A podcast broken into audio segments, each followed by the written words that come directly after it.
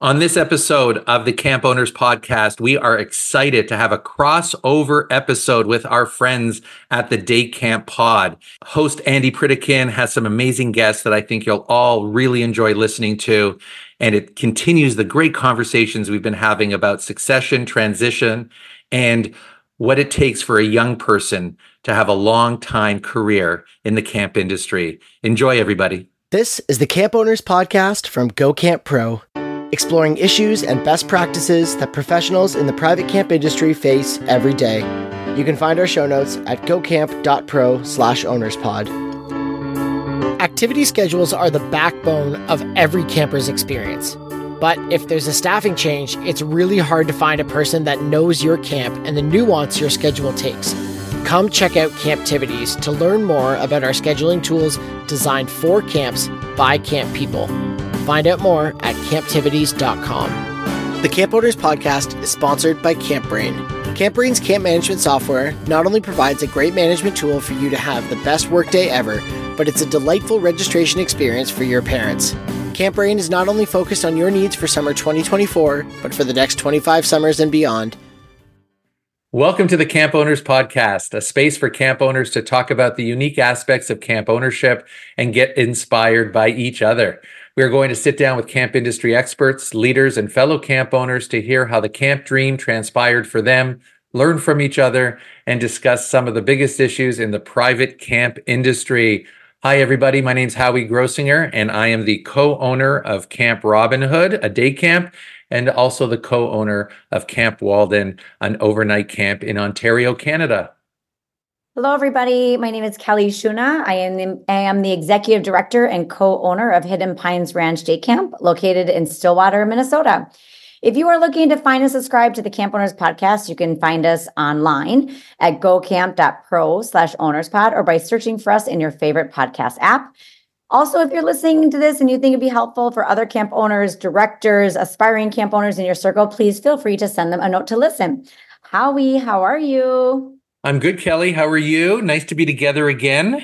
Nice to be together. When this episode airs, we will have spent time together at the National Camp Conference, which is super exciting. I can't wait. It's always nice to be with camp professionals in person and for you and I to be in the same space, which is awesome. I, I agree. Looking forward to that. And we are in the middle of camp conference season. So many things to engage in and share with people. And it's just a really great time of our calendar to start thinking about how we can make 2024 uh, the best summer ever. Uh, today, Kelly, we're going to do something we did last season, and that is we're going to partner up with our good friend Andy Pritikin at the Day Camp Pod, uh, a very popular podcast in the Go Camp Pro network.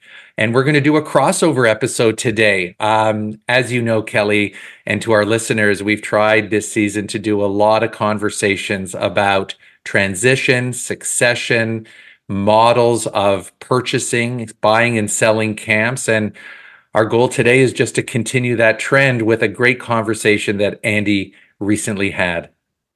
Yes, I'm super excited that he reached out to us, and it's just right in line with the things that we've been talking about and I love at the beginning how they're talking about, you know, young people and getting into this industry of camp ownership. And yeah, I'm super excited. So I think it it makes sense. It's right in line with everything. So I'm hopeful that our listeners will enjoy it like we did and and feel like it's a great, you know, kind of in line with what we've been talking about. Absolutely. So Andy will be talking with uh, Sam Borek from Woodmont Day Camp and Gregg Licht from Elmwood Day Camp. Uh, their conversation is very engaging, great storytelling, and just some great insight. So I agree, Kelly. I hope our listeners enjoy to this crossover episode of the Day Camp podcast and the Camp Owners podcast. Have a great time listening, and we'll catch you on Welcome the other back side. to the Day Camp Podcast. This is Andy Pritikin, Director of Liberty Lake in the Philly suburbs, New Jersey. And we are joined today from two of my camp colleague brothers, Sam Borek from Woodmont Day Camp and Gregg Licht from Elmwood. This is the podcast where we just we just cut out the uh, intros and all that kind no of No appetizers. Go to the main Put main some entree. meat on the freaking bone. All right. Done. That's what we do here. All right. This is the most excited I have been in a very long time. Yeah. So being on a being on the day camp pod is huge for me. That's awesome. But unfortunately, uh, Gregg says, I'm so excited about this. Most the most exciting thing is that I get to finally meet Sam Thompson. And unfortunately, Sam is not with us today. Her mom, her elderly mom, passed away, and and they are doing all that fine stuff. And uh, Sam, you're in our thoughts. All right, and uh, and just know, you know, one of your big fans here. You're going to have to make it to Tri-State one day, Sam, so you could actually meet uh, Gregg. Sam is big at ACA National, but uh, is still trying to get the um, the Crystal Lake uh, Park Authority or whatever it is that she works for to pay for her to come out to uh, Atlantic City. You know, I think they think she's just going to gamble. So. Um, so today's topic is going to be about transitioning leadership because uh, both Gregg and Sam took over existing camps, and that's a really, really interesting thing. But before we get into that, we're going to talk a little bit about pipeline stuff because uh, my son Justin and a lot of the contemporaries, uh, you know, the 20 and 30 year olds and Jack Shot and all, they've been very focused uh, recently about, um, you know, there's just no easy way for young people to get a shot, you know, to, to become a camp director or, you know, own a camp and all that kind of thing. And, um, you know, I, I, I understand it's not easy but I also think it's a lot of hogwash in a way because I think that um, if you're motivated enough and you pick up the phone or you show up and, and do things and you volunteer, I, I think there's lots of ways in. So so um, we're going to ask. We'll we'll start with uh, Sam, and um, you know you could talk about like how you you know your little background, and how you got to yeah. be sitting in that in the captain's chair right there. Look, I think the main word that you said was easy because they're right. There's no easy way in. No, but it doesn't and, mean there isn't in, a way. Yeah, and we're in a day and age where I can pick up my phone right now and do a, a zillion things. Correct. You know, Correct. and just get it done. Right. And, and, the one part they have right is that what's different about our industry, and we, I think we can all agree on this, is there are a finite number of jobs. So if you are a computer programmer, you can put your resume out all over the country, and there are people that can hire you for computer programming. Right. CAMPs have a, have a limited number of full time positions. So they, they're right in the sense that it's not easy to walk into a full time position, but it can happen. So Cliff Notes version of me went to camp growing up, stopped when I was 15 or 17, thought I was going to be done, uh, met someone who owns a camp in Maine. He said, come work for the summer. I did. And then it took me four and a half years to get a full time job. Uh, and, and what I did in that time is the first, my first summer, I was there just for the summer. Then I was there from May to August. Then I was there from January. Then I was hired January to August. Then I was finally hired full time. But in between, I was waiting tables. I was cold calling for sales. I was uh, a mediator in small claims court. I was living on my friend's couch for four months in Manhattan to get to camp. So it, I, it, the, the point that they're making is accurate in that you can't just show up and get a job day one. What I tell young people is you got to pay your dues in the sense that no one's going to hire you full time without seeing what you could do during the summer. Because the, the work from September to May let's just be totally honest, it's not that incredibly challenging. It's work and there's hours involved and there's sales and there's a lot of ju- balls to juggle. But your true value for any staff member is June to August. Right? Who can handle the pressure of that time, of 18 hour days, or um, you know, stresses that come up from a bus breakdown or kids getting hurt, or whatever it may be? So you have to put your time in, and it may take two, three, four years. And I think for today, that that seems hard because people want to show up and say, "I'm ready." You know, one of one of my friends has a great line, which today's youth uh, is uh, underqualified but willing to start at the top. So I, I am ready to be a camp director, right? I, I, I was a group counselor last summer. I, my group was awesome. I could do your job. I could yeah. be a director. Let me in. So, knowing a couple of details about your thing that you didn't disclose is yeah. that two things. One of them is that in that time they were waiting tables and stuff you're talking about, you also got your law degree. Okay, Correct. so you were getting, you know, you were getting schooled also yes. in important transferable skills, yes. which I think is awesome. And I always tell people, you know, whether it's an education degree or you know, or a master's or whatever, you know, yeah. because you could have an uh, undergraduate degree or whatever. You know, my son got a, a human organizational development, it's basically a camp director degree. It's amazing. Um, but and then secondarily, the the the camp owner person that you chose to sort of align with and throw your chips in a little bit, you knew that this was an entrepreneurial person that Correct. was that that would that would you know that had the potential to take on people and expand and buy more camps and all that kind of thing too, right? Yeah. And the best is when your mother looks at you and says, "All right, so you have a law degree." You're going to go work four months of the year at a sleepaway camp. What the hell is wrong with you? And you're going to trust this guy that you don't know from from Adam that he tells you that if you keep working, eventually there'll be a full time job. When's eventually? And I'm like, right. wow, the I- slick guy in a fancy car. Correct. I'm like, I don't know, but I just I feel like this is a good opportunity, and it went from you know, as I said, three months to four months to six Right. months to eight months to a year. Right. To- And I and I think the big uh, word that I use all the time when I talk about this with people is risk. You have to be willing to take risk. Yeah. And it's easier to do when you were at that stage, Sam, Hundred percent. right? Than if you fast forwarded 15 years and you were married with two kids. That's right. Single, it no kids. Virtually impossible at that point. That's right. So Right. living on a couch for months and you know not having to deal with not having to worry about those responsibilities, that's the time to do it. You know, 20 to 28, 29 when you're in that window of just put if you I think the point you made earlier Andy to, with uh, Justin and, and Jack and whomever, if it's something you really want, you can achieve it. You just have to work for it and you have to be patient. And I think that today patience is not a virtue. I, think that the most the expectation is I want it to happen now. I'm ready. Make it Yeah. happen. Well, when Skip and Ben were telling me to be patient, I sort of wanted to punch him in the face. But yeah, I guess. Yes. I it. Correct. And by the way, it took me it took me 10 years to be a camp director, right? From the time that I Right. I started my camp ca- career as an adult, you know, not Mhm. not working as a 17-year-old counselor. It took 10 years and lots of failed opportunities that that I thought were going to happen that were really close to happening that never that never never materialized. And I, I know that was the same for Gregg. Right. It, you, Yeah. you took a lot of risks. Right. Yeah. It was awesome. Gregg Licht. You know, one, one thing that I will say is that it is failing is just part of this. I, the the amount of camps that I was supposed to lead, and then all of a sudden not lead. Uh, it is it's just part of this, you know. And you have to you have to be able to embrace that rejection. I'm lucky in that I came from a theater background, which is you know you spend ninety nine percent of your Improv. time Improv. being rejected. Improv. That's right. I'm really good at being rejected, Uh, but I I believe that opportunities are out there. There are a couple of core beliefs that I have.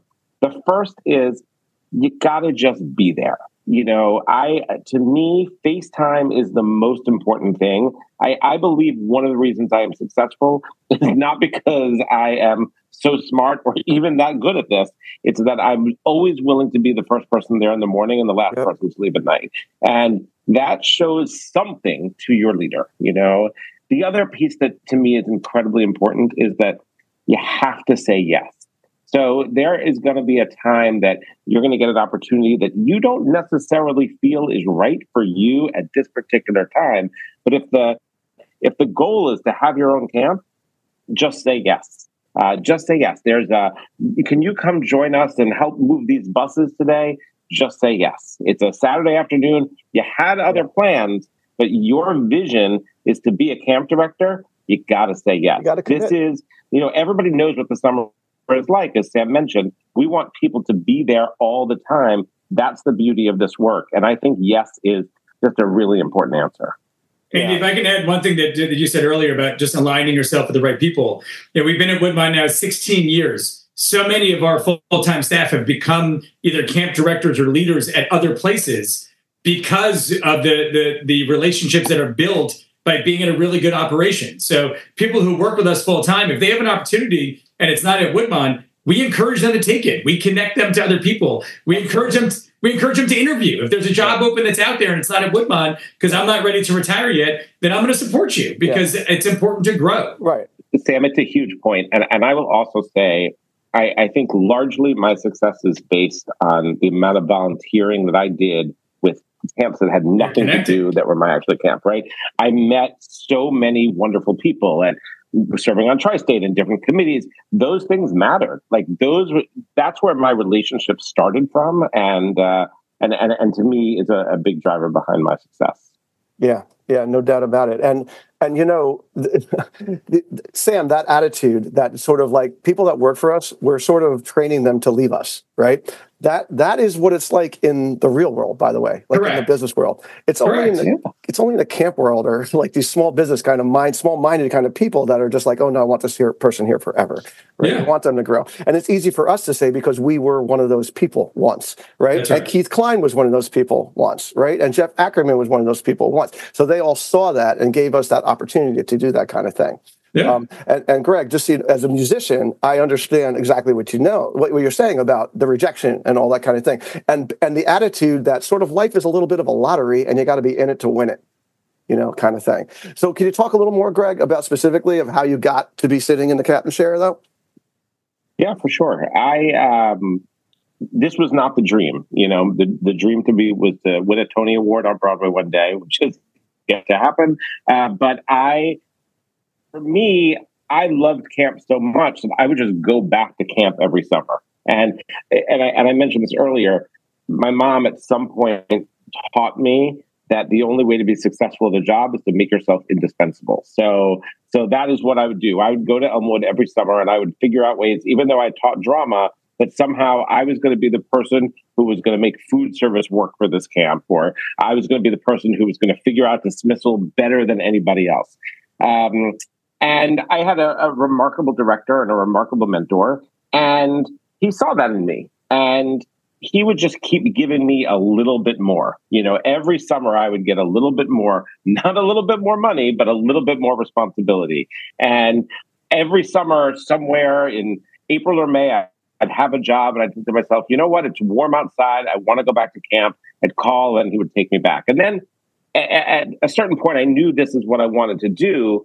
And, but there was no full time job. So I think very similar to Sam, I was given an opportunity to be, you know, be at camp during the summer, but oversee our staff orientation. Certainly not a full time position, but I did that. And then I did 10,000 other things during those five or six years. And then eventually I got hired full time. And I remember thinking, this is amazing. I made less money actually when I was hired full time because I wasn't doing 15 other things to, you know, support my business. But like I used to do trainings at other camps and I would do all of this stuff to make the job work. Um, when the directors, Jeff and Bobby, decided to retire, there was an opportunity to purchase and, and become the directors of the camp. That's about 13 years ago. Andy, can I have one quick story? My my first summer at Laurel, I was a division head. And after that summer, I I, I typed a letter to to Keith, the the, the owner, uh, of, of what my idea was to create a new position at camp that was I felt was needed after being there for one summer as a 22 year old. Um, I, I told this seasoned camp director and owner what he needed to do to make his camp better, and it was to create a new position, and I would be the one to fill that position. So here's what you're you're clearly missing. You have no idea how to do this, and here's what you should do. That's and awesome. I should be the one to do it. So he, he go ahead, Gregg. You have a comment? No, no, Sam, No, just- that's my story. I'll, I'll never forget. I sat I sat at a retreat with a bunch of other camps with Jeff in the middle of winter, and I heard it was it was Rolling Hills Day Camp had a program director, and Yeah. Elmwood didn't have a program director, and I Yeah. and I so I wrote this whole letter to Jeff, and I said. You need a program director, and I am going to take this job. Yeah. And he let me do it. But like what's great with Keith, Keith said, Sam, you may be right. All those things could happen at camp. We're not creating a new position. You can, I'm going to give you a position A, and you can do all those things on top of these other responsibilities. And if you want to do that, then you can show value. So I took the job as the assistant program director, did Craig Similar, and then all the things I had on my list of things that should go on that do not fall under the jurisdiction of the assistant program director, I still did. So to your point earlier, it's working 7 a.m. to midnight every day without fail and showing that you need me, I'm there to do it. Can I add one more quick story? You know, please do. Keep Good. rolling. Sorry, Keep sorry. rolling. One more the thing, tape, then- the tape is rolling, Sam. The Yeah. tape is rolling. this is I, I remind Keith of this story. So um, the I was the assistant program director. It's my second summer, and there were four of us in the on the program team. Two throughout the summer quit, so it was myself and one other. The program director, his deal at camp was after visiting day, he went up to the Adirondacks. He had a house there for the rest of the summer. So it's my second summer at camp, my first summer in the program office. For the last three weeks, I was the only person in the program office. So I was writing the program, I was doing the daily newsletter, I was setting up special events. You know, so literally it was 7 a.m. to midnight. So the second night that, that I'm now the program department, I'm closing down the evening program, and Keith comes up to me and goes, "So uh, you're the program staff now?" And I said, I, I, I, guess so. He goes, Yeah, try not to mess it up. Thanks, yeah. Thanks, well, listen, it goes down. It comes down to, like you said about Gregg's mom said, is, is make yourself indispensable. That's it. You want me to simple. set up a set up evening program and break it down? Done. Right. You want me to drive the golf cart and pick up people? Whatever you need. Right, and and and also what Gregg said too is like, and be, be prepared to get paid like crap at first too, because you have to prove yourself you know, in order to get that. So, so when I was initially hired to be a full time camp professional, I was called an intern first, and I was paid twenty four thousand dollars, and I just had to suck it up. And I had I had been making forty thousand dollars as a as a teacher, plus teaching private lessons on the side, plus working at camp in a leadership role in the summer. And I was just like, you know what? I mean, fortunately, my wife had a good job at the time.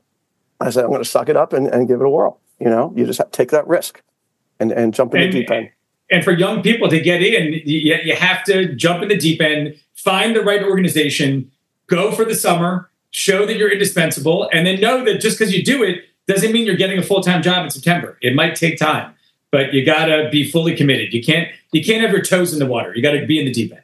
Yeah, and I, I do believe that making your voice known and what you want is actually something that I think people are better at today than certainly we were 20 years ago. Absolutely. And nothing makes me happier when people come and say, this is the kind of work that I want to do. And my answer is, okay, that can't happen tomorrow, but I would love to be a part of, of helping you figure out that path. Uh, and by the way, whether that's camp or something else, you know, completely.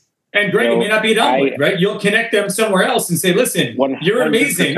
We have nothing here, but I got my friend Andy, my friend Jeff, or my friend Bob, whatever it is, and let me connect you with them. And, and I, I also think that in this industry, which we know is growing, there are a lot of positions out there. It's just it's just a matter of helping people find them, and, and that's a role we all play, which I think is is great. Yeah, and, and, we've said it. We've all three of us have said it. It's it's a who you know game too. There's no doubt about it. You got to put yourself out there, and it's hard if you're an introvert, but you got to do it. You got to you got to play that game. Hey folks, it's Matt here, and I'm the producer of the Camp Owners podcast. And I wanted to remind you that we are so grateful for the support of CampBrain for bringing this podcast to you. CampBrain's camp management software is one that has been supporting camps, over 1,700 camps, with all of their registration needs. They've got fundraising, they've got staff modules. They're constantly working to improve the experience and be responsive to what camps need. And as someone who has previously been the director of a Camp Brain camp, I want to say one thing that really makes them stand out to me is their incredible customer service. They are so easy to get a hold of and help whenever you need something. They make it very clear about how they can support you, what you'll need to do to go forward, and they get you back on track and ready to go. Whether it's reports or technical needs or helping camp parents, they are such a great resource and their team is great. So, all of us here at the Camp Owners Podcast definitely encourage you to go check out Camp Brain. You can find out more at campbrain.com slash ownerspod. All right, back to the show.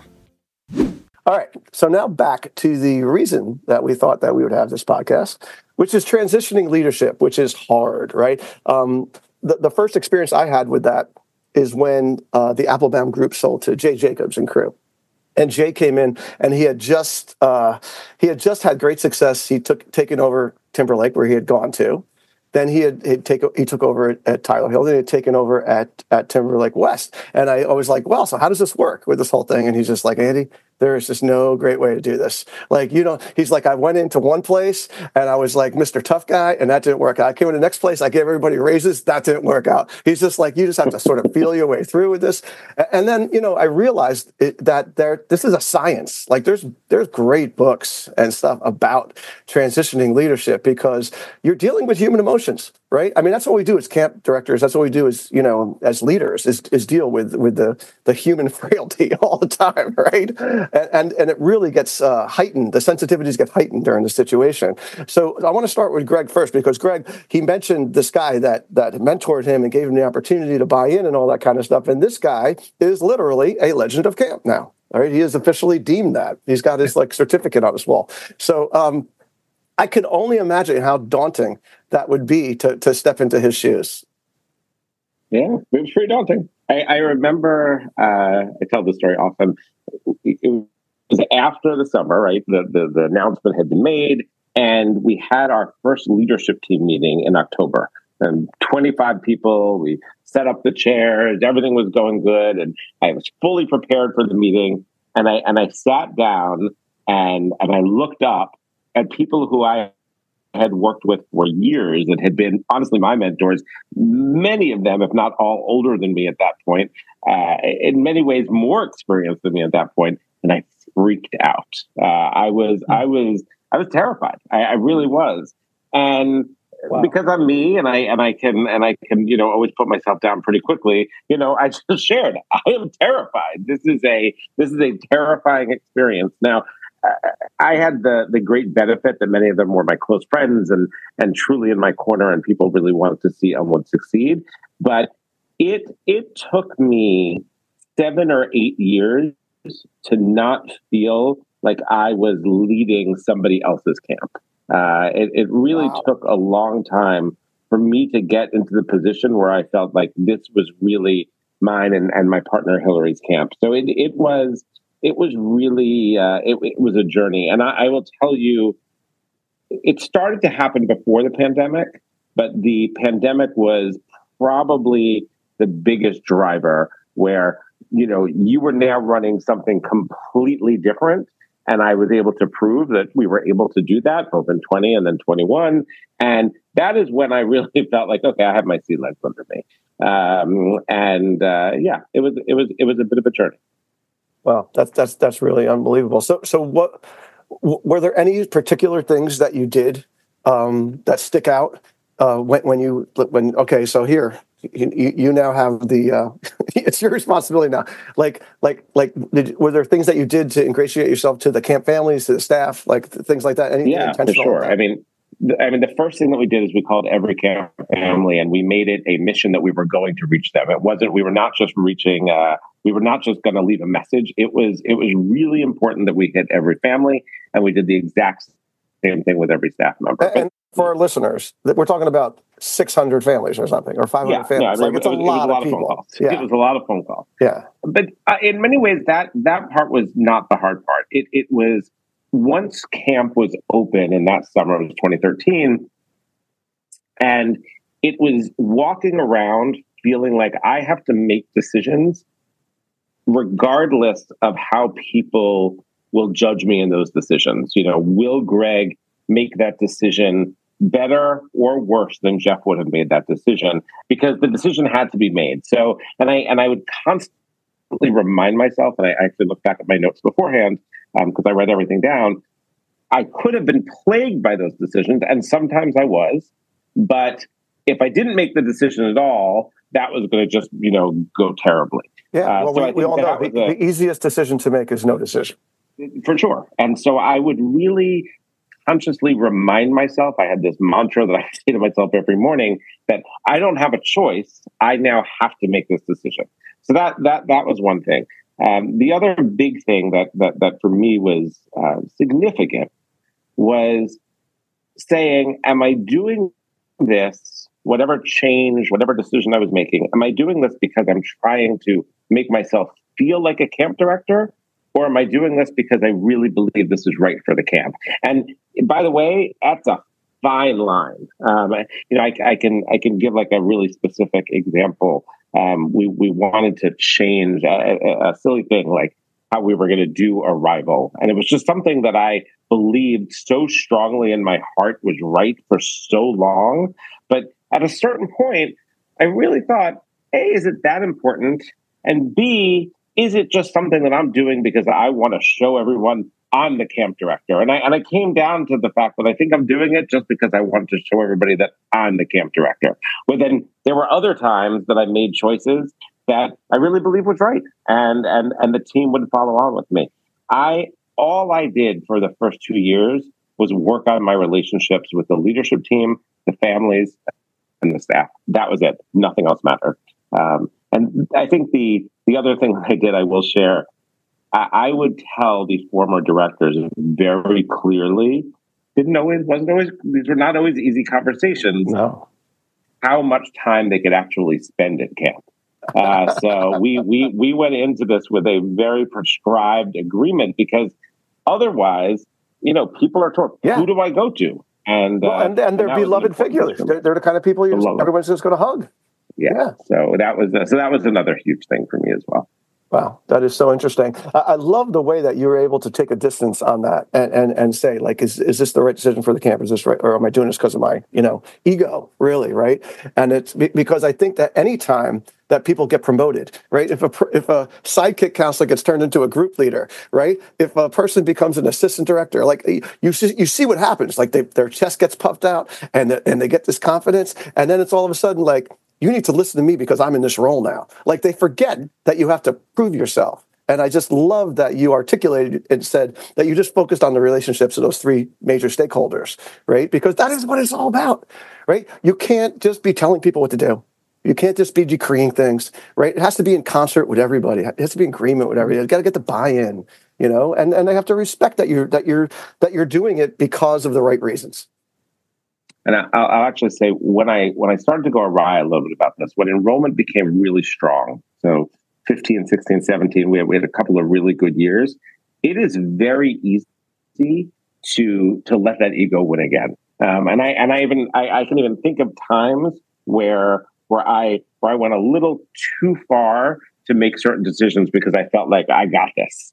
Um, and and and having to remember to pull yourself back and say, you know what, this is not about the fact that we were able to enroll six campers faster than the neighboring camp. This is really about continuing to make this a place that matters for kids. So, so eh, I'm constantly reminding that of myself because ego wins sometimes, and that's uh, it's important to not let that happen.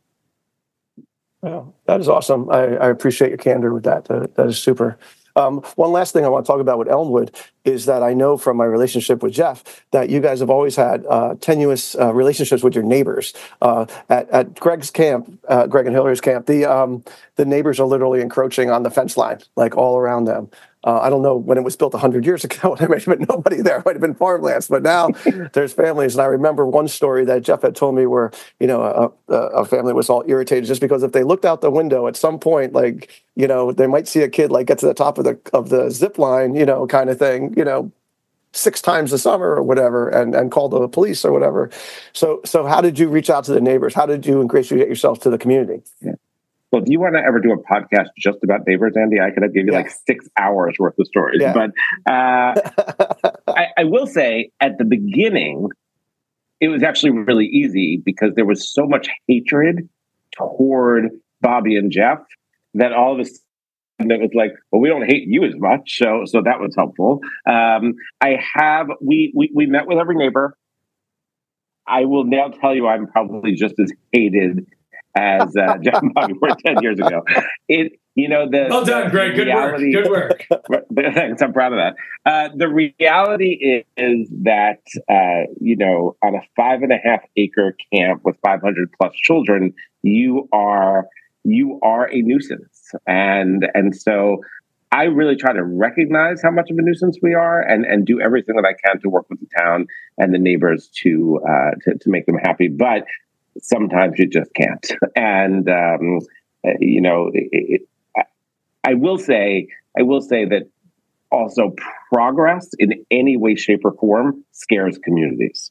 So you know, when a camp does a, a new facility piece, the fear is, well, they're going to add 300 more children. I often want to say, if you've seen Elmwood, where would 300 more children go? But but but they but they're but they're afraid of that, and um, and and so it was a big deal. I was very lucky in that in, in the beginning, I had a pretty good run with the neighbors. But uh, but the, by the way, it would be a really great subject for the podcast because there's a lot of good stuff in there. Oh, absolutely, no doubt, no doubt about it. What are the biggest complaints? Is it the traffic on the street? Is it the noise? Well, this, this summer the traffic was the was was was the big thing. So, uh, yeah, and that comes in waves in terms of when people want to want to want to care about it. But traffic was a huge factor um, because they're really concerned about the amount of vehicles that come in and out of the property every day and so forth. The noise, um, we do a lot of evening programming. Uh, so you know, look, and, and and I actually 100% believe that many of their complaints are valid. So we so we actually we really try to work with them as much as possible. Unfortunately, I think just sometimes what happens is there are neighborhood associations that become very powerful. So while we actually have a good relationship with several of our neighborhoods, uh, our neighbors, it's really the neighborhood associations that make this uh, a little more challenging. Are you allowed to be a part of the neighborhood association? What we are not allowed to be a part of the neighborhood association. Ah. We do, we do, however, meet once a year with all for anybody who wants to come. Uh, mm-hmm. We invite them over to camp. We do like a big meeting. I share with them all of the stuff. And Good, so that's forth. what I was looking you for. Know, it's it's it's we have such a great relationship with a handful of neighborhoods, uh, a handful of neighbors, our police department. Luckily, one of our neighbors is actually the fire department. So, like, there's so much good stuff. Um, but it's uh, it's it's a tough eight week summer, and I get a lot of I spend a lot of time just answering their phone calls and and so forth. I'll I will never I'll never forget in the the pandemic summer was 20, and you know in 2020 you felt like you were doing heroic God's work, work. God's, God's work. work. And so um, the way that we would do parent pickup, because we had to be distanced, is we we had this megaphone where we would call out numbers, and we don't often do that. and every day, this neighbor would call and complain about it. And I I I, I am known for actually not having a temper. I am I am very even. I, I really don't. And she's calling. She's. I heard forty three. I heard her just say forty three. And I said, "Lady, we are doing God's work. And I hung up so that was uh, not my finest moment. But uh, other than that, we, we, we do okay. Holy mackerel. This episode of the Camp Owners Podcast is brought to you by Camptivities. Every year, it's the same thing. Lots of hours spent working on the daily schedule, only to find mistakes, missed activities, and lots of stress along the way. Why is it so difficult? There's got to be a better way. And there is. That's where Camptivities comes in, an activity scheduler made specifically for camps by camp people. Group scheduling, camper scheduling, they've got you covered. Different day schedules? Not a problem. Auto scheduling? You got it. Elective scheduling? You bet. Batch scheduling? Yes. Schedule the way that works for your camp. With over 50 different reports, you'll be able to see the data easily. Make activity scheduling easier, less stressful, and more efficient. They'd love to show you the next big thing in camp. So don't wait. Start the onboarding process now while you have the time. Visit camptivities.com to set up a time to chat. Let them help you get away from your desk and back out into camp. All right, Sam. So tell us as white. Tell us the story of Candy Mountain. Candy Mountain. So our story is, is a little bit different than Gregg's because uh, my wife and I did not grow up at the camp. We we didn't work at the camp. Uh, we were at Sleepaway Camp together, and then uh, you know, the, the word kind of got out that, that this camp was available um, called Candy Mountain at the time. So my wife and I came uh, and worked with the old owners for a summer. So that was a really unique experience because no one on staff knew that we why we were there. They just knew that we were this you know young couple that came in. Uh, my wife was nine months pregnant with uh, with our son. Oh my goodness! Um, so she was in the office, and the, the greatest. You guys have both been here. Our office um, was a, they, they built it as a greenhouse. So it was all windows on the ceiling. So in the summer, it was 180 degrees for adults in, in there. And in the winter, it was like 10 degrees. So my sweat, wife, sweat lodge. Yep, my wife was in the office with ceiling fans and fans all around her. Um, and I, I, neither one of us had, you know, back in the day, neither one of us had titles. So I was just at camp, and so I was introduced as Sam and everyone who had been there forever was like, "What the hell is this guy doing?" And they're like, and Herb and Ruth or the owners like, "He's just going to help." Um, Research. So that's it. So what did I do? I spent all day with a little pad taking notes all day of all the things that we wanted to change because it was it, it, it 30 years ago it was an extremely popular um, you know top notch camp and as the the old owners got older the program didn't change, the facility didn't change, the, the leadership didn't change. So many of the people that were there had been there for a very long time, uh, were very set in their ways. I was telling a story today at lunch that um, some of the division heads also were, were educators and they had consulting jobs. So during the day, they would be on their phone working for their other job while at camp. So they would leave the dining hall, leave all their kids to go consult for something else. Um, so that yeah, so that summer was a fascinating experience to be able to just kind of be a, a fly on the wall. Um, and both of you know me well. I'm not a, a sit in the back kind of guy. So without a real job title, I got my hands in everything. You know, was I, was Be- Before yeah. you go on, I, I- just want to throw out there to all those pipeline complainers out there, right? There are lots of camps right now being run by people who need to get rid of them in the next Yes. 10 years, Yes. right? And, and, you know, those are the kind of people you need to start conversations with. yeah. All right. All right. and, and different different than Gregg. You know, when we came in after that summer, first of all, the name Candy Mountain is great if you're three or four. It's not so great if you're in the, eleven. in the 1960s. Correct, and they would sing the Big Rock Candy Mountain. And you know, do you guys know that song? Up on the Big Rock, can't and a drink the whiskey is a is a is a line in the song. That- And, what, that- and, and the logo, right? Did the logo have like Candy a canes. Candy something? Yeah, canes. yeah. Oh, yeah. Candy It was like canes. Candyland. Yeah. We just called it Correct. Candyland. That's what we Anyway, called it. candy canes all over camp, you know, the whole thing. So after that summer, you know, it was clear to my wife and I from the leadership team those that we were going to want to keep at least for for that summer, and those that we were not going to bring back. Um, so that was, you know, talk about transitions. I was 32 and I was firing people who were 50, 60, and 70 Yeah, who had been at this camp for 15 or 20 years and, and telling them that they're, they're not going to have a place back at camp. Um, so that was, you know, we, we, we were lucky in the sense that we got to build our team kind of from the beginning with, with people that we connected with over that summer and through our relationships and had to kind of do a big cleaning house of those that, you know, weren't going to be you know, on, on the bus. They, they didn't have the right seats. Yeah. You were really lucky to be able to spend that summer there. My goodness. Yes. No, it was, I mean, the idea of, of, of starting, and that's as we talked earlier about how to start in this industry, you got to be there in the summer. It- it- the, the stuff you do year round is, is so not relevant to the summer. You got to be there in the summer to understand the pulse of the camp, uh, the, the culture of the camp, the philosophy of the camp, and if it's the right fit for you. And from a from an owner's perspective, if I'm looking to pass the baton, if you how you're going to handle the stress and the pressure, that's Correct. what I want to see from you. Correct. Right? Are you going to crumple up? Because you know that's really what it. That's the hard part of our job is Yes. maintaining that. All right. You know, you, you heard Gregg. You know, once in uh, once in ten years, he, he got angry because the, the number forty six lady, you know, called. But you know, you got to keep it together. and it's not how you are week one, right? It's how you are week eight or week nine. It, it's a it's a marathon. It's not a sprint. And we've all seen amazing staff who, after the third or fourth week, are just done. Right? They have totally gotten all of their energy out because they've sprinted, they've given it their all, and those people are great, but they're not going to make it long term because it's it's a marathon, not a sprint. So that that first summer was it was a research summer, and then a full transition. You know, it was changing culture. It was changing the name. You know, talk about starting over. You know, for the first five years or even longer, when people would tour Woodmont, they would go, "Oh, you're the old Candy Mountain. You're the old." Course, we, we were always the old. You know, it was never understanding. So how did we that were. take place? Talk talk to us about the rollout of the rebranding. So this is a great story. So Herb and Ruth were the old owners, and uh, like most camp deals, it's complicated. Uh, you- we they lived at camp, so their their actual like house is also the office. so when we took over in September, they were still living in the office because their house wasn't ready in Arizona yet. So I would, and this is 17 years ago, so there's no Wi-Fi. You know, it's it's a dial-up. And, and everything there had been done on paper.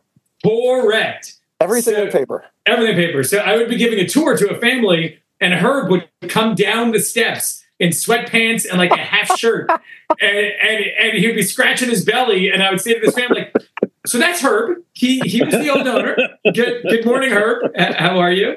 Um, and so in the summer, as we you know we were negotiating, and we still weren't even totally set on the deal. We knew Alicia and I knew we were the name had to be changed, but we weren't sure how they would take it because they they this was their baby. They built it up. We thought that it might be a deal breaker, you know, that if, if they knew. So I was sitting with Herb one night. And I said, Herb, how, how do you like the name Candy Mountain? Like, what do you think? And he goes, If it were up to me, I would have changed it 20 years ago. And I said, Ah, Good home run. because we are planning on changing it. So the day, like camp ended on August 15th, August 16th, there was a new sign up. There was new, we had already gotten all printed and done, and it was all rebranded like literally the next day. The 2000, um, the, the the the next registration forms had the logo. Correct, all, all, all, the logo, and then we, I mean, we were starting from scratch, right? Because you, we all know that when you when you're picking a camp, you're picking it based on the reputation, the directors, and you know, no one knew us from a hole in the wall. Yeah. Um, even though we were there in the summer, you know, we weren't. Our titles were irrelevant. So it was really just starting to build a culture, and you know, not so dissimilar to Gregg, where he said it took time. You know, I don't think Woodmont hit its stride until weeks, you know, year five, six, seven, eight. Because at the beginning, we were running someone we, we didn't know what we wanted to run. You know, we were taking from all of our past experiences and using those to run camp. And so we weren't really running our own camp. We were running pieces of all of our mentors' camps and using all of their language and verbiage and papers until we could really find, you know, our footing. And, and that that took time for sure. Yeah, when I was at North Shore Day Camp, we had multiple owners, like sort of like our Southwood situation. And one summer would be like the Elmwood version of it, and the next year would be like the Harbor Hills version of it. It's just like yeah, you have to find you have to what find your song you is, right? right. How, you identi- how you identify and, and what what culture you, you're going to build, and your team. You know, the first year we added one or two, but there were still a lot of Candy Mountain folks, and even though they they bought in, you know, they still liked the old way, and we we made some drastic changes. You know, we we didn't allow cell phones. We, I mean, some crazy things. We stopped serving hot dogs every day for lunch, which you know, kids. Hey, there's still like, camps that do that. There's still camps that do listen, that. it's fine, but kids, kids that eat five hot dogs a day, I, I just don't think it's good for you. I think five uh, hot dogs a week's probably not good, personally. But yeah, I'm, I'm, going out, I'm, I'm, going out on a limb, Andy. I'm saying five hot dogs a day is not good for your diet. He was trying to remain politically correct there. He was yeah. trying to toe the line. We we had staff. We changed one of our policies. Uh, many of the staff we felt didn't dress appropriately. There were a lot of like skimpy bikinis at camp at Candy Mountain. So one of our policies it's, it's a it's a tankini or a one piece. You know, if you're at work, you're there to work. And we had lifeguards who did not return because of that policy change. They said if we can't wear a bikini, we don't want to work. And I said, well, then it probably isn't the right place for you. Yeah, you probably should go, go work at a beach, right? Go work at a pool. Can you imagine? Uh, and and by the way, of the people who didn't return, two of them were adults in their 30s and 40s who said that I, I, I won't work at the pool if you make me wear something other than a bikini. I'd like to believe that it was about something larger for them, but perhaps. I, would like I, to believe it was. Gregg, I sat with them and said, "Is this really what the issue is?" And they looked at me and said, "Yeah," because I'm like, "Okay." Did they, did they, accuse you of body shaming? Because that's what I would have thought. You know what it was? A lot of people said they thought that we were by, being bought by the religious. So that was well. That, that was, a, big, that, that was a threat at one time. at one point. It was a big, big rumor. Yeah, big rumor. So yeah, it said, was it was more than a rumor. yes. Well, we were negotiating yeah. against them. Yeah. Yeah. Um, and then how did you how did you bring them into the 21st century? As far as like all the paperwork, like yeah, like at this, like did you just decide? You know what? we're just turning the page and we're starting with year one or like did, did you want to know like don't you want to know who your alumni are don't you want to like follow up with like you know day one, day one, it was we, we transitioned to an online database, you know, one that I'd experienced with for for years at, at my sleepaway camp. You, you, can say that we talked. Campminder, sorry, used, so we used. I, have been a Campminder camp uh, for since their inception. I was one of the first. Right. Sam and I are originals. We're originals. correct. We're the OG Campminder people.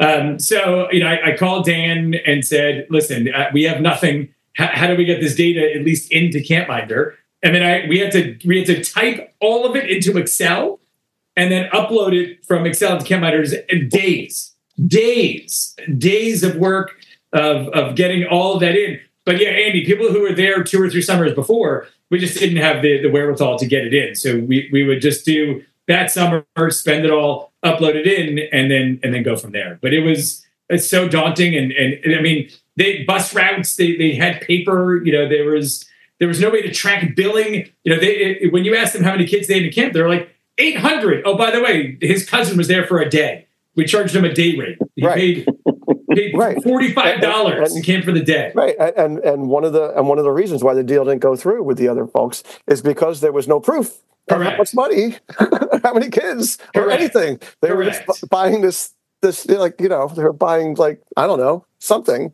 but yeah, not, and we were stupid enough to say, you know what? We'll oh, you, we'll, no, you took risk. We're going took, back. We're going back to risk. We took a giant going risk. Back yeah. to risk. You said, "Here's this great place and this in this great location, yeah. and with great people running it, and we can make this work. We'll we'll, we'll figure it out." And right, then put our ass on the line, make it yeah, work. I think two years later the economy collapsed, so that was fun. That was right. That was good to make it through that risk of where how you how you're going to pay your bills. Um, but look, that, to, to Gregg's point earlier, it, it's all we did. We, we worked seven days a week. It, it, our life was camp. We were raising a, an infant, and we would spend seven days a week at camp. And if you wanted to tour, my answer was yes. Are you available Saturday at six? Yes. Sunday morning at eight? Yes. I, yeah. I there was never my answer was not no. Yeah. I, I, did not have the, the the the ability to say no because if they didn't tour, if I said no, my fear and, and Gregg still feels this way is that they're going to go tour someone else and then sign up and I've lost out. Yeah, well, you guys are in a highly competitive area, so it's yes. not really that's more than a fear. That's sort of reality. Yeah. Um, with a staff person too, which is even a bigger deal these days. Yeah. Uh, so yeah, I love the metaphor of the infant. Absolutely, raising an infant that that is what it's like, except it's yeah. this giant, you know, forty acre infant. You know. Yeah. And Gregg said it, it, I think the way that we made decisions is what's right for Woodmont. You know, Woodmont and, and Elmwood and Liberty Lake, they're they're entities. They're living beings and when you're making these decisions, it's not what's right for Sam or for Gregg or for Andy, but what's right for Woodmont. And then that's right for the families and for the staff and for everyone else. And so you make difficult decisions, and then it is your baby. Right now, it's, uh, we were raising, you know, a 17 year old that is fun and exciting, and we can do stuff that the first five years we were putting all of our money into septic tanks and pipes. You, you can't sell that. And by the way, that that can change. You know what what's right for Woodmont, what's right for Elmwood, what's right for Liberty Lake it, it could change in totally. 2013 okay. to 2017. You know, families change, and I and I actually that is uh, for me one of the biggest challenges was, you know, change is critical. You know, in order to continue to to be relevant to families Evolve. today. And I and I remember, you know, in the in the early years, we were a camp that was pretty resistant to change. You know, that was that was going to be my was going to be my big thing we were going to have to figure out a way to stay relevant to our families. Um, and that was only going to be possible by making some small and some really significant changes. Yeah. Well, I, I want to go back to what Sam said about the about the commitment level and the work life balance. So we're going full circle now. We're going back to the pipeline. To the beginning. Yeah, okay? yeah, yeah. And and um, because it really is something that you need to consider. It is really the grass is always greener, right? When I worked as a, as a teacher, and I could work and get off at three o'clock and then do a side hustle and then get vacations off and all those kind of things. And yeah, I was a band director. I had my big winter concert. That was rough. Okay. But it was nothing like running a summer or summer camp. And, um, and I was listening to the Scott Galloway podcast, which I highly recommend, and, and he was talking about startups and such, and saying how that if you decide that you really want to do this, you want to be a small business owner, right? You want to bring something up from nothing to something, you really have to just understand that it's going to, you're not going to be able to watch that that four season Netflix series anytime soon plain and simple, right? You're going to be working seven days a week. It's going to compromise your relationships. It's going to compromise everything that you do and your business will become successful, hopefully, yeah. and it'll pay off. But you have to understand that. And that is something that for the young folks right now, they're trying to break in. That's what we're talking about. We need to see you in action. We need to see if you have that commitment level because we don't think it necessarily grows on trees, right? It never did. And in this right. day and age where everything comes to people so easily, right, where you can literally just apply and get a job on your phone in 30 seconds, um, it, it, this is this is old school. This is old school. Roll your sleeves up kind of stuff. I still work seven days a week. I just the only difference oh, yeah. 17 years later is that now I'll tell families, here's when I'm doing tours. So yeah. I'm still here every weekend, but it's not now it's around my my kids' baseball schedules yeah. and my life. And so And by the way, that's, be, that's, that's, only because enrollment's good right now. If it wasn't, I'd be I'd be skipping my kids' baseball game. Tell me tell me when to be here. Yeah. I, I will I will be here when you and I and and that is that is a question that I get asked all the time. Well, well, great, Gregg, you can't tell me that this is more important than raising my children, or I this is not more important than the fact that I have to go to this holiday dinner. And and my answer is it's not more important. They can both be important at the same time. There yeah. is a way to do two things at once. You know, it may mean that you have to go to the holiday dinner late. And I actually think there's a valuable message in that sometimes. You know, there are going to be extenuating circumstances in life, weddings, funerals, the things that just happen, you know, once every so often. But for the most part, kids' games and dance recitals and all of these things, they're very real and they're and they're in our lives all the time. there is a way to make everything a priority at once. It's complicated. And and for me, and, and I've had these conversations with my own children multiple times, you know, we all of these great things that we want to be able to do in life and be a part of, we have to be able to to work and love our family time and say goodbye to us sometimes. And it's all possible if we're open and we talk about it. And I and I think it doesn't have to be an either or. It can be a both. And look, you take our good friend Jeff Gould and partner. Uh, he's on the road what 150 days a year. So he's missing track meets, and he's when he's home, he's home, and he's there, and he does everything he can. But you know, he's in France, he's in Belize, he's in, but you know, he's all over the place. Yeah. You know, if you watch him on Facebook, you don't know where he wakes up. Yeah, but no, but he's a great parent and, and he's dedicated and right. you, you can't do it. You can't. No, I, I, the balance dude, is is there. I'm in a million things. I have so many obligations, and I am the king of leaving early, and I'm the king of showing up late. But yeah. I get there. That's right. I get there. Yeah. You know, except with my own camp. I don't. I don't compromise that. you may not be the king and leaving early. I may take that title, but it, it, other. yes. Yes, historically famous. All right, guys, this has been great. This is good. This is like an all timer. This podcast. Wow. I, th- I, think we should actually run this thing on the on the uh, camp owners podcast. It should be run on their feed also because it was, it was so relevant for that. I'll, I'll, I'll, I'll ask Howie. I'll give Wait, my first podcast, and I get to be on two feeds. That maybe I'm not promising you anything. I just think that would blow my mind. no, I thought there was a lot of great relevant stuff here. So I, I want to thank Gregg and I want to thank Sam for their time because um, Sam is literally running off to pick up his son from baseball practice. Baseball tonight. Um, and we want to thank the Go Camp Pro team and AM Skyer, commercial recreation specialist, for allowing us to bring this podcast to you. If you like what you hear, you should subscribe to the Day Camp Pod on your favorite podcast platform. Check out the show notes from all our episodes at daycamppodcast.com, as well as contact info for the show, for Sam, for Gregg, and for Sam Thompson. We wish the best, and she'll be back next week. So thanks for listening and making yourself a better Day Camp Pro. We'll be back soon with another episode of the Day Camp Pod. Welcome back, listeners. We hope you enjoyed that crossover episode with with our friends from the Day Camp Pod. As always, if you are wanting to reach out to us or get in touch with us, maybe you have some awesome ideas or guests that you'd like us to think about having on the show, you can reach the two of us. My email is Kelly with a Y at hiddenpinesranch.com or I'm on Instagram at KJShuna3. Howie, how can people get a hold of you? They can reach me at howie at camprobinhood.ca and find me on social at at at Howie Grossinger. Look forward to hearing from people in the near future. Kelly, we also want to give a huge shout out to our sponsors, CampBrain and Camptivities. We're so long, uh, so happy they're along for the ride and uh, amazing people, amazing products. Please check them out uh, when you have the time. Please don't forget that you can find all of our show notes at gocamp.pro slash ownerspod. You can find the resources that we mentioned in this episode and lots of good stuff there from our show and other Go Camp Pro podcasts out there. We hope you enjoyed this crossover episode. Thanks for listening, everyone, and we'll see you next time on the Camp Owners Podcast.